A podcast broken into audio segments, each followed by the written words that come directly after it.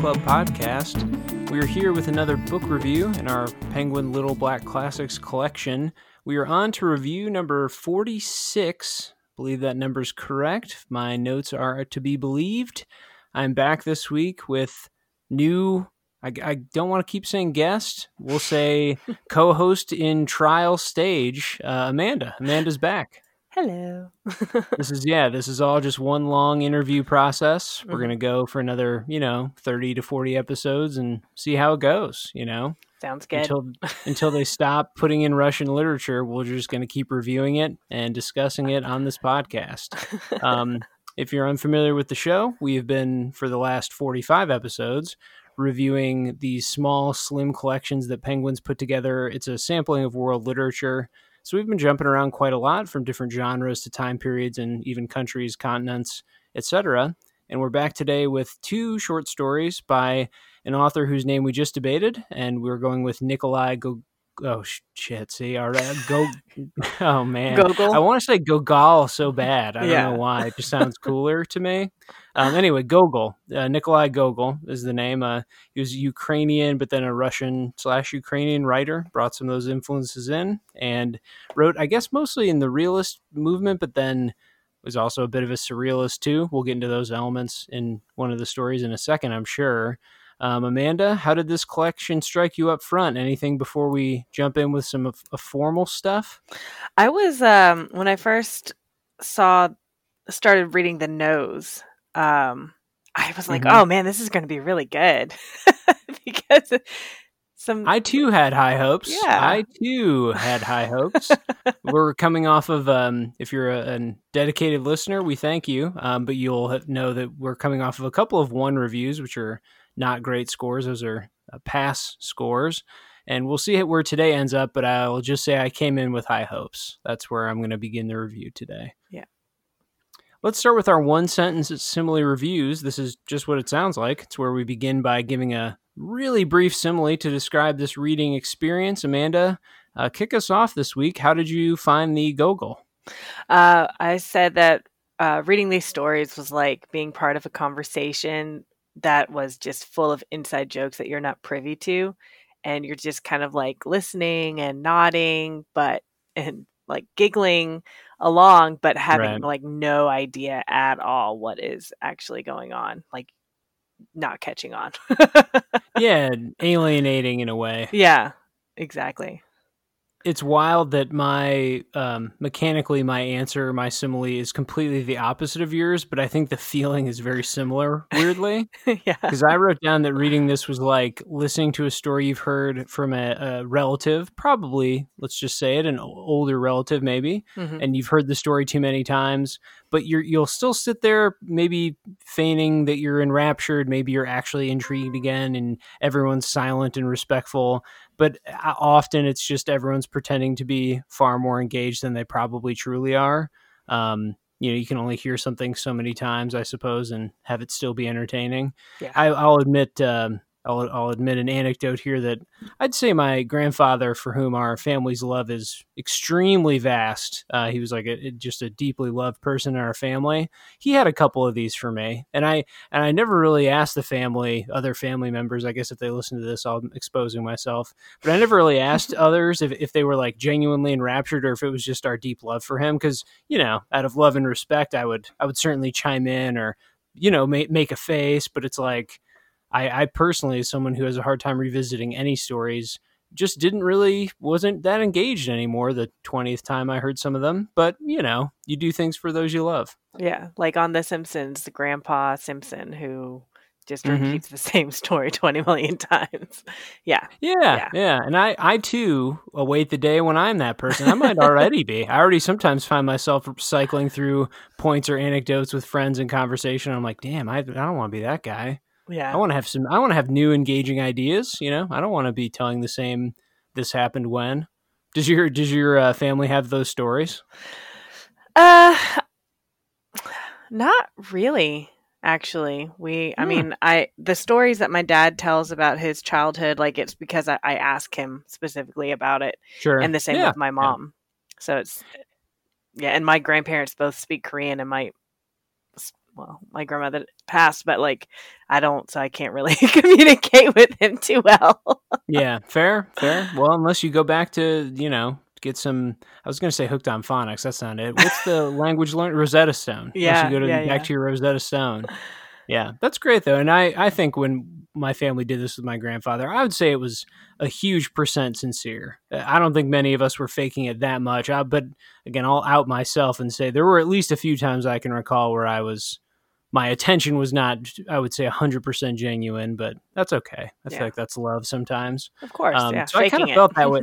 Yeah, I kind of felt that way reading this, where I was reaching sometimes, or I, uh, in my mind, was building up sentences or moments more than perhaps they deserved. Um, Yeah. And for some reason, it it felt dull in a way that was not repetitive. Because again, it's one of the stories is about a man who finds his nose walking about town, and is it's a very surreal, odd story. I've definitely never read a story like that before. I don't think, but something about it just felt too familiar in a way and Mhm. too kind of i don't know conservative almost um, we'll get to that soon did you find the text have any connections to present day life this is what is this podcast number four during the coronavirus pandemic for us is yeah, it, have we done like four that. of these Four or five, yeah. yeah, four or five. So, um, future listeners, that's just again, go ahead and give that a quick Google. I'm sure you'll find plenty of info about that time period in 2020.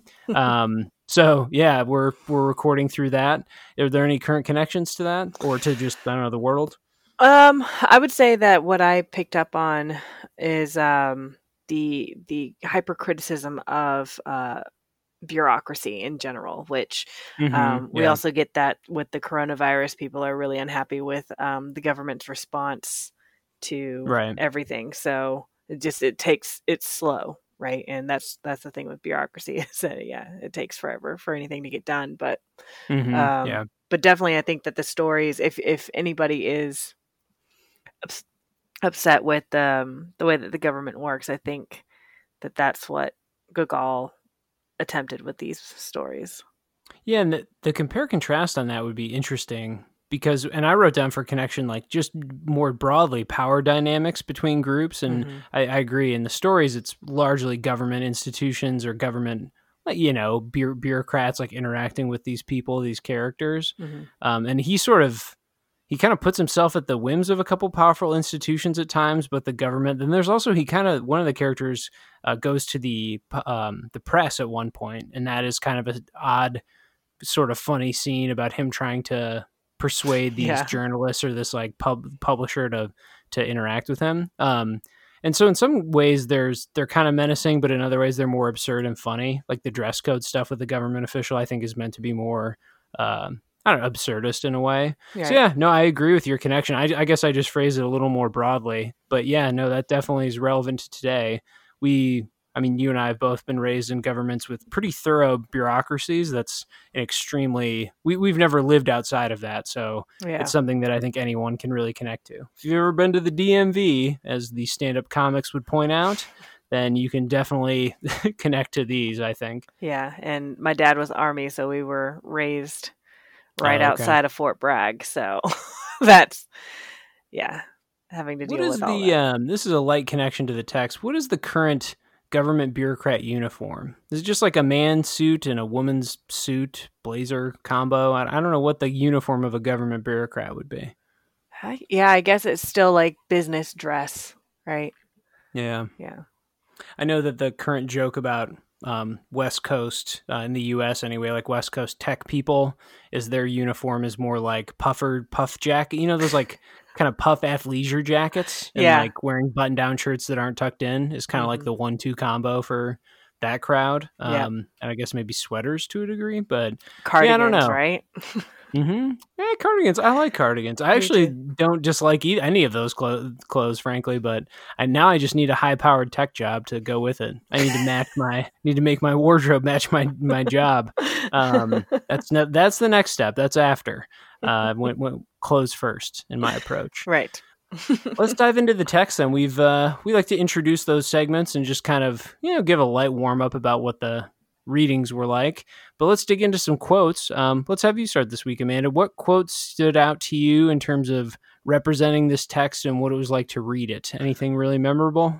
Well, he does um Gogol does have some pretty funny characterizations, which it goes along with the Mhm. fact that he was, you know, writing a satire. So one Yeah. of the ones that I pulled was from the second story, The Carriage.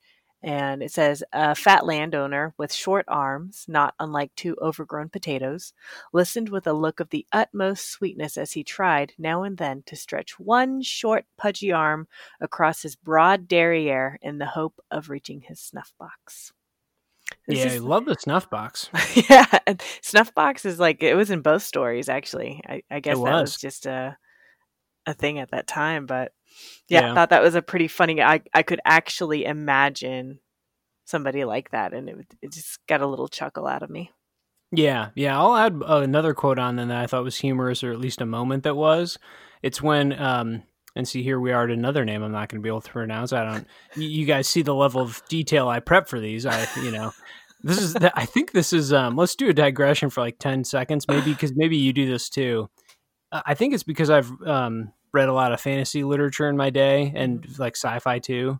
So often with stories like that with names, I don't even process the names when I read. I like assign it a letter in my brain because I'm Mm. like, this is all made up, and I'm just gonna like remember the order of the letters and like basically think of it like a letter, you know, like oh, it's J or K or what, you know. And I think I do that with um, names that are like non-American too. Sometimes when I, at least when I'm reading, when I'm interacting with a person, it's completely different. But when I'm Yeah. reading this and it's like this guy's name is, I've never tried to pronounce this out loud. I don't read out loud, so it's like Kovalyov, Kovalyov, Yeah, yeah. The, Kovalyov. I'll try to read it like the first time that I encounter a name Yeah. that I'm unfamiliar with. I'll read it the first time, and then from then on, it's just yeah, it's just like a letter to me. Like Right, as long as the first and last letter are the same in the name, like throughout this, I'm just like, okay, so it's K, it's KV, it's cool.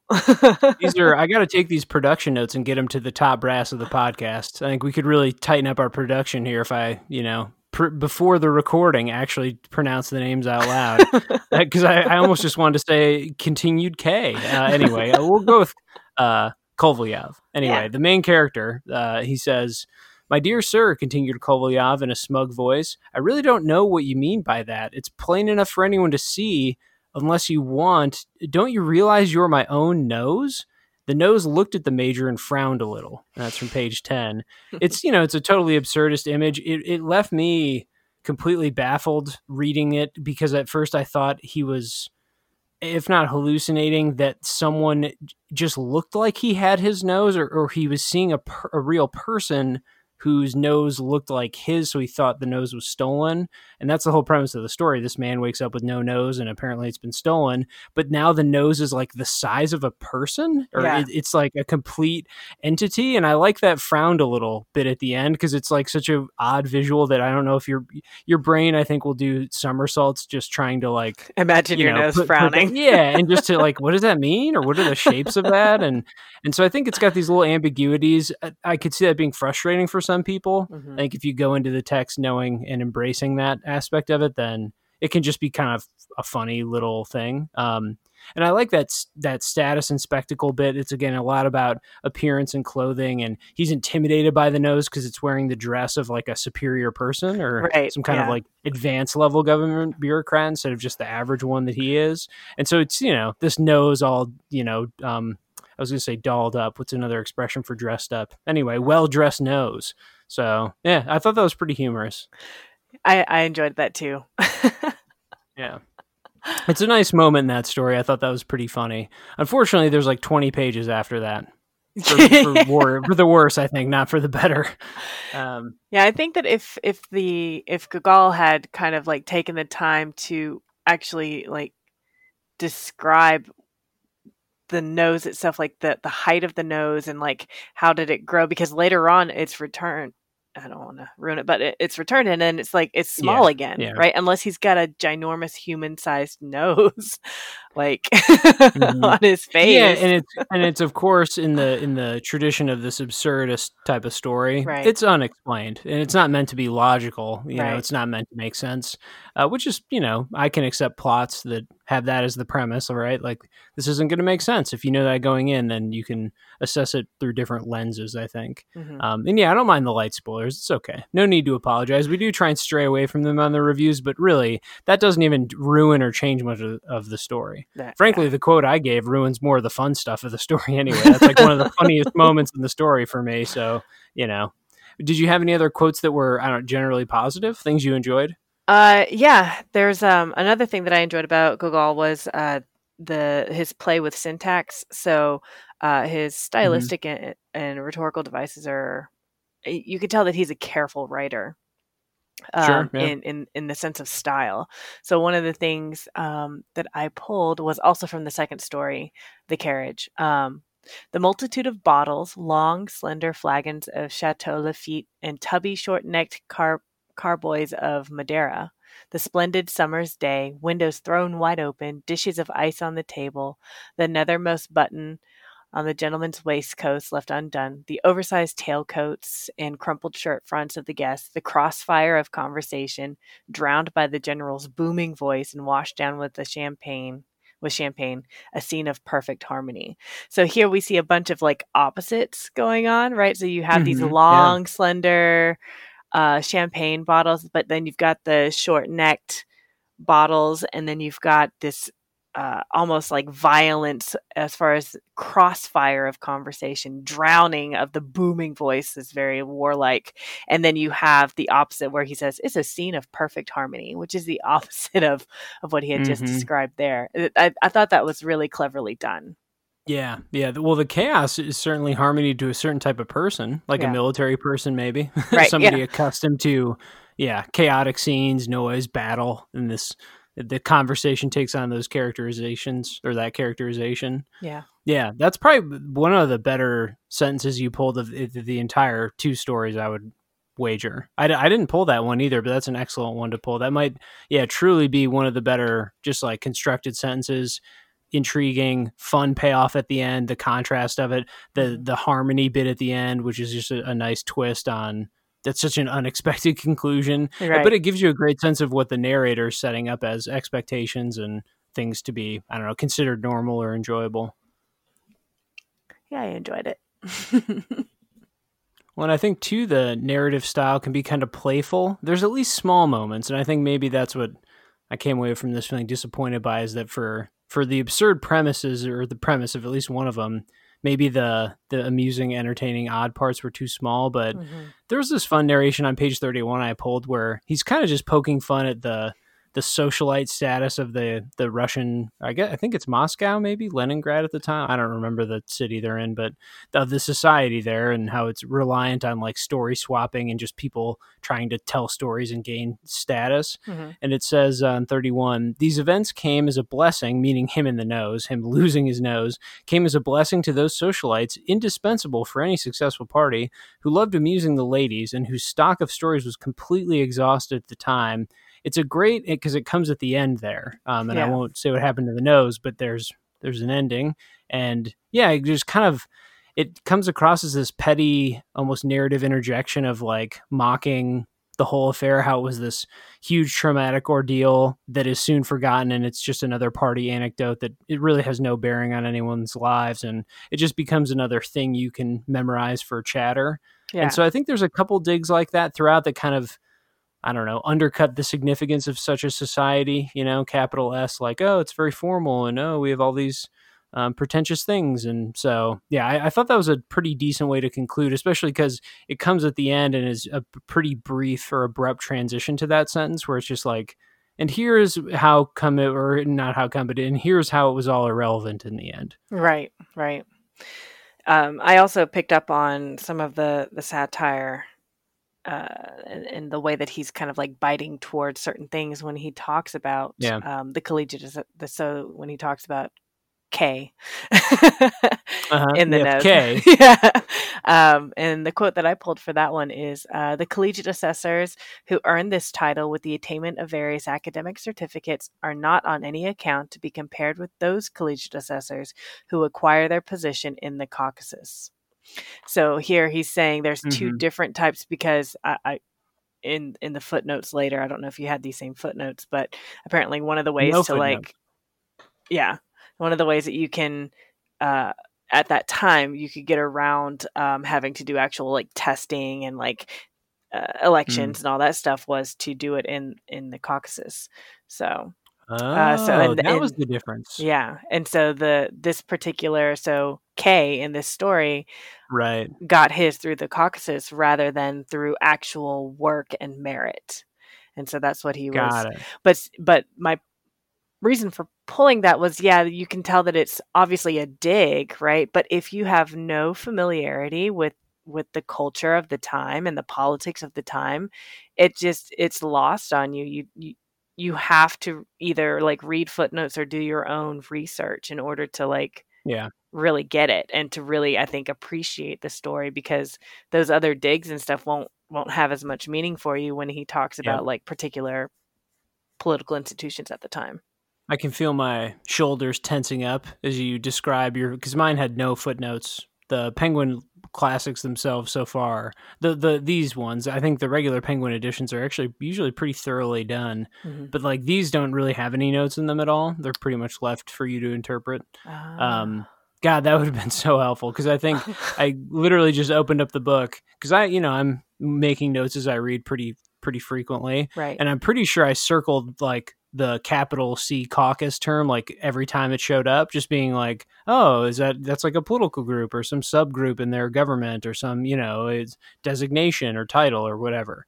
But I there's no way I would have put together what you just described because I don't think the narrative ever explains that. It doesn't. yeah.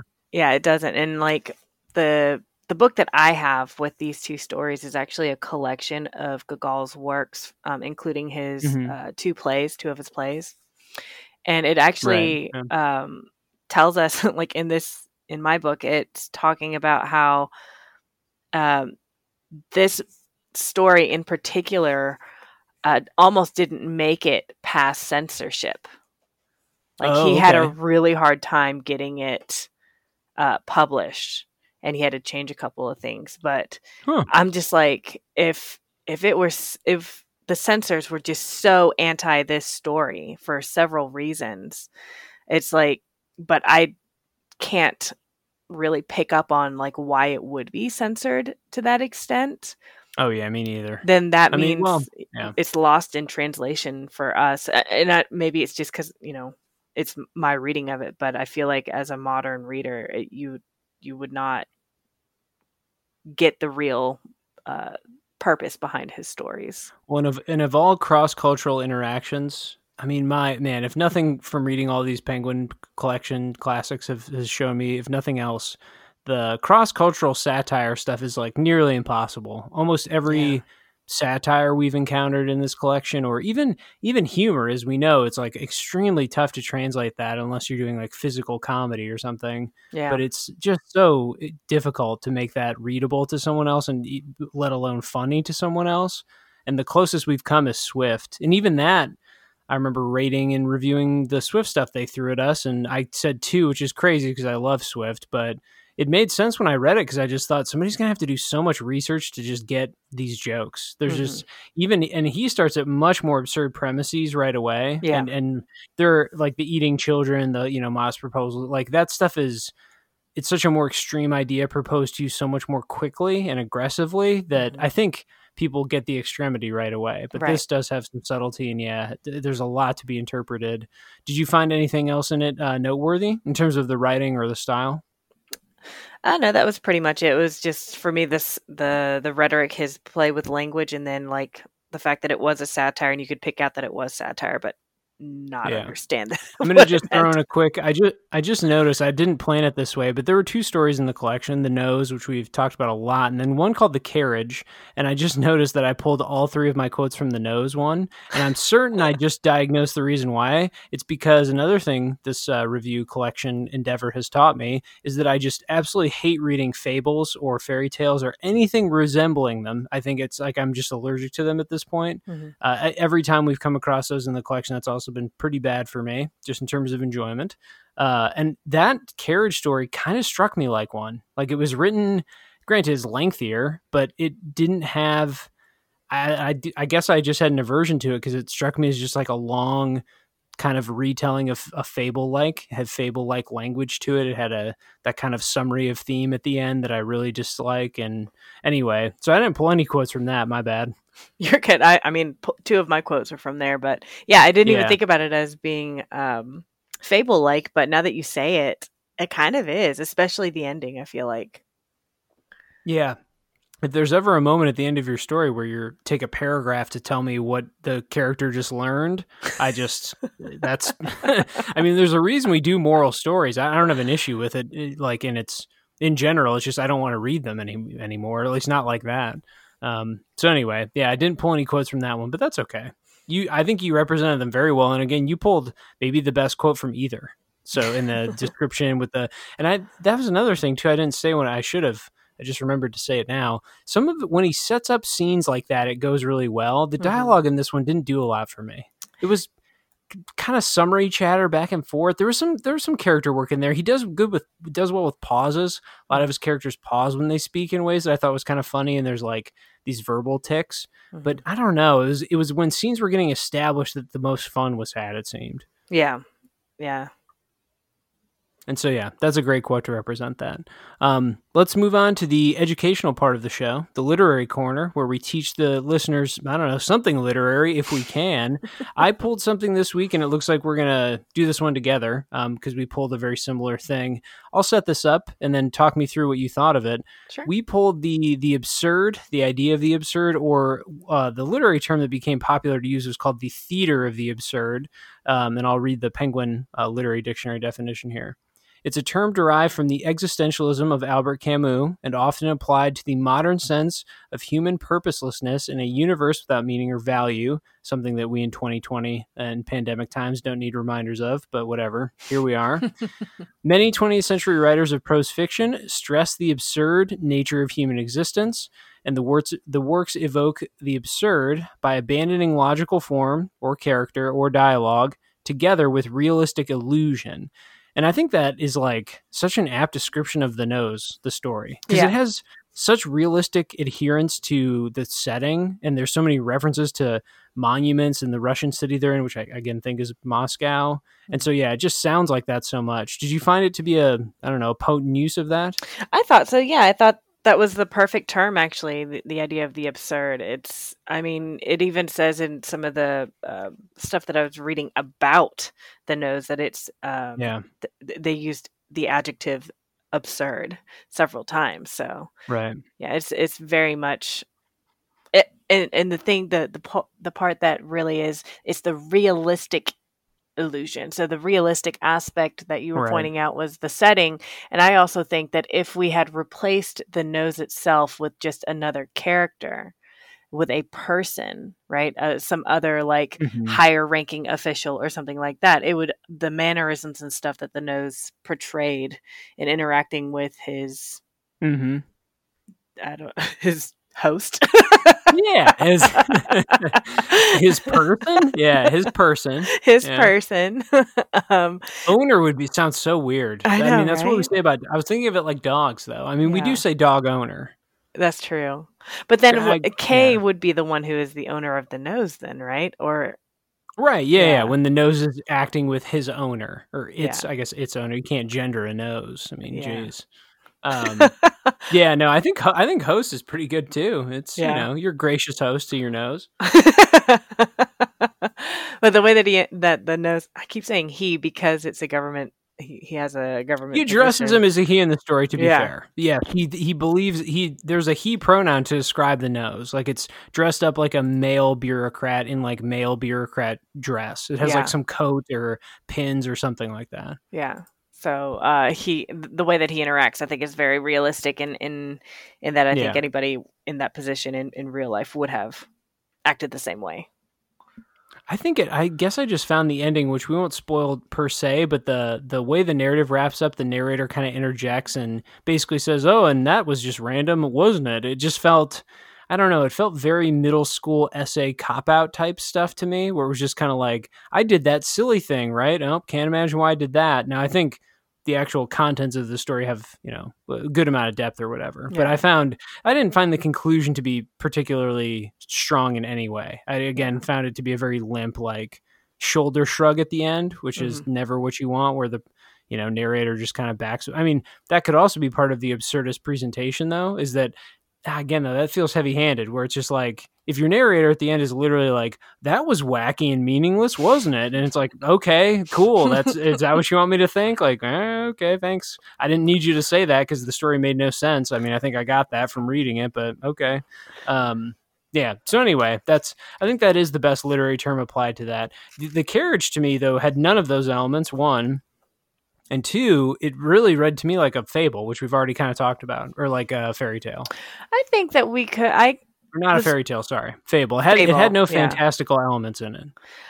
I when I first saw that we were going to be talking about the absurd, I was I knew immediately like the nose. Yes. So I started trying to figure out whether I could give those characteristics to the carriage and what I think is that there are some uh, elements of the absurd in Mhm. the carriage in in the ending in particular um when he uh the main guy's actions at the end to avoid the stuff that was happening. Yeah. Um, I thought that his actions were absurd. I mean, that's also like perhaps Yeah. realistic for some people, but his his actual actions are just unreasonable and and like what kind of sane person would do that? So I think. Well, do you mean we can? Again, we try and avoid spoilers, but who cares here? Yeah. Um, you you mean when he's like trying to avoid meeting with the man? There's a guy coming to his house to like meet up with him. the and he wants to entire avoid him. army is is coming to meet up with him, right? The entire regiment To meet the carriage. Yeah, to Yeah, to take a look at the carriage,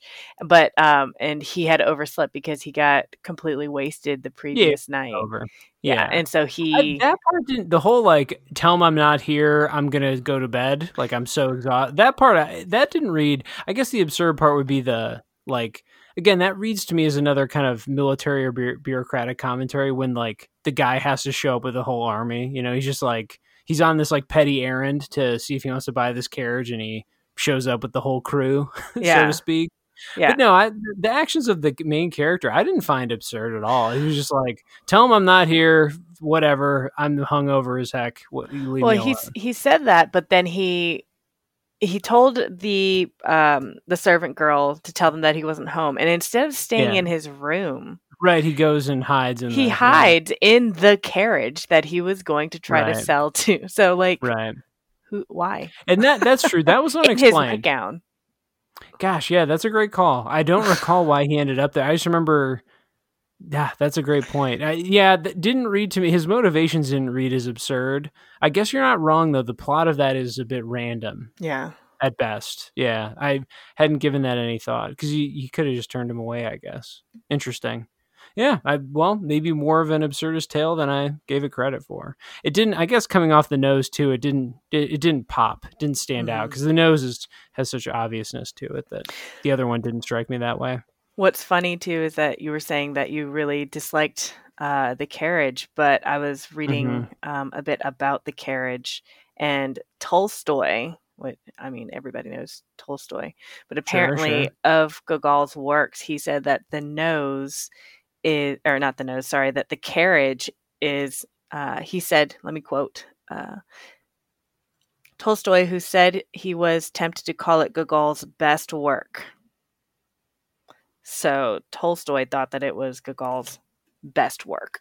I'm just gonna keep. I'm gonna keep brushing up against the shoulders of the literary giants on the pod. I don't. I'm, I'll be the one that bears the burden. I don't understand. I, that's like so mind blowing to me. That makes no sense. but that just makes me think again that the reason we're not picking up on on how amazing these stories is is because Yeah, we weren't right. there at that time and we're not familiar with with Russia.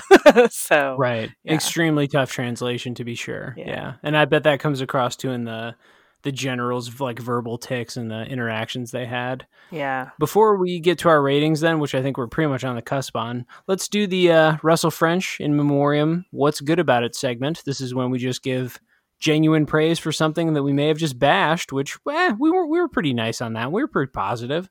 Um, overall, I would say I did like some of the government bureaucratical just commentary. Eh, The satire was light, I think, in the end for me, but there was some absurdism in there with the titles and the behavior of the officials and stuff. And so I think that stuff was playful. Could have been better, I suppose, more poignant. And I like some of the way they talk to each other and some of the how that characterization comes across with mm-hmm. the way they speak to each other or speak down. I think it it was you know fun. I think again I could have been pumped up, of course, but was entertaining. It also I last weekend just watched um, a satirical comedy called The Death of Stalin, mm. which is just what it sounds like. Um, it's by the person who wrote um, Veep and also, oh gosh, what was the British?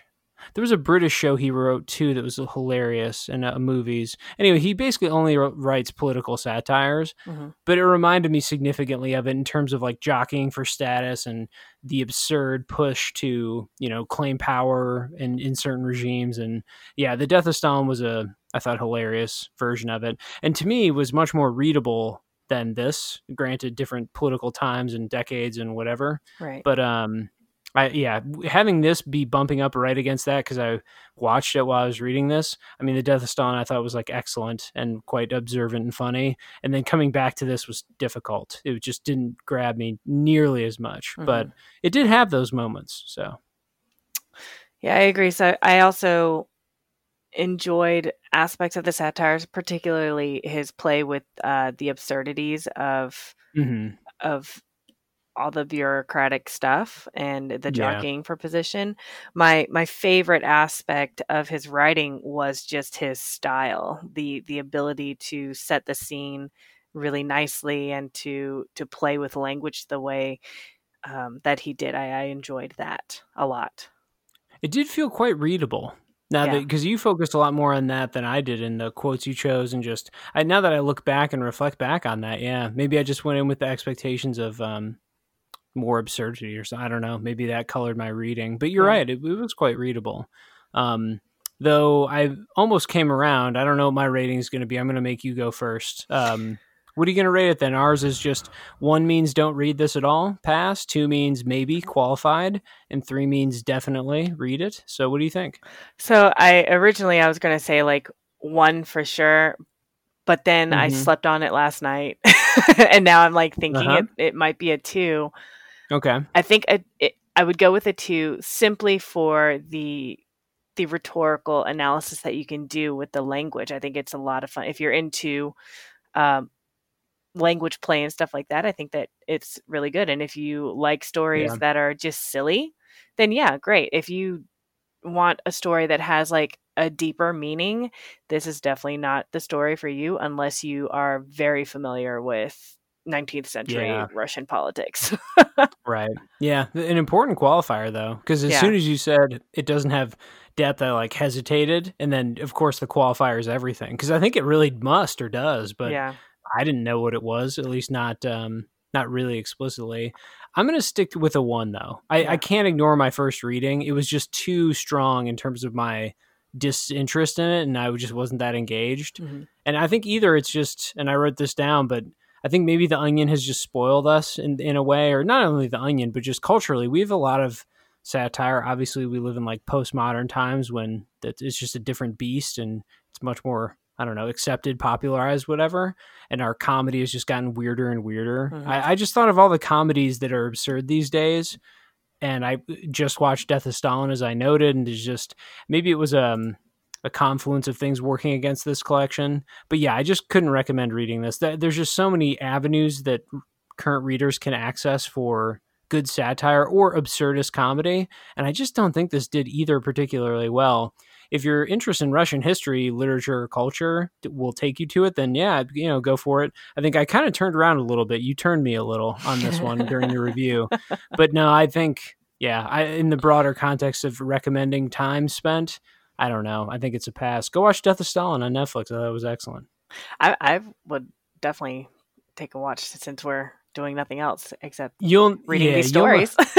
exactly. You'll know quickly if you like that, if you'll enjoy that one or not. It um, doesn't pull punches, which is important for covering that time period in place. Any final thoughts then on this one before we close out, Amanda? Um, I just wanted to point out that even mm-hmm. though that it was all a satire and, and he was censored and stuff like that for the nose. Uh, I was reading on Wikipedia that actually he considered himself a supporter of the czar at the time. I saw that too. Yeah, yeah. I did. And th- there was a whole Wikipedia page for the short story in the nose, which I found ridiculous, but that does hint strongly at its influence that it must be extremely significant historically or culturally. Right.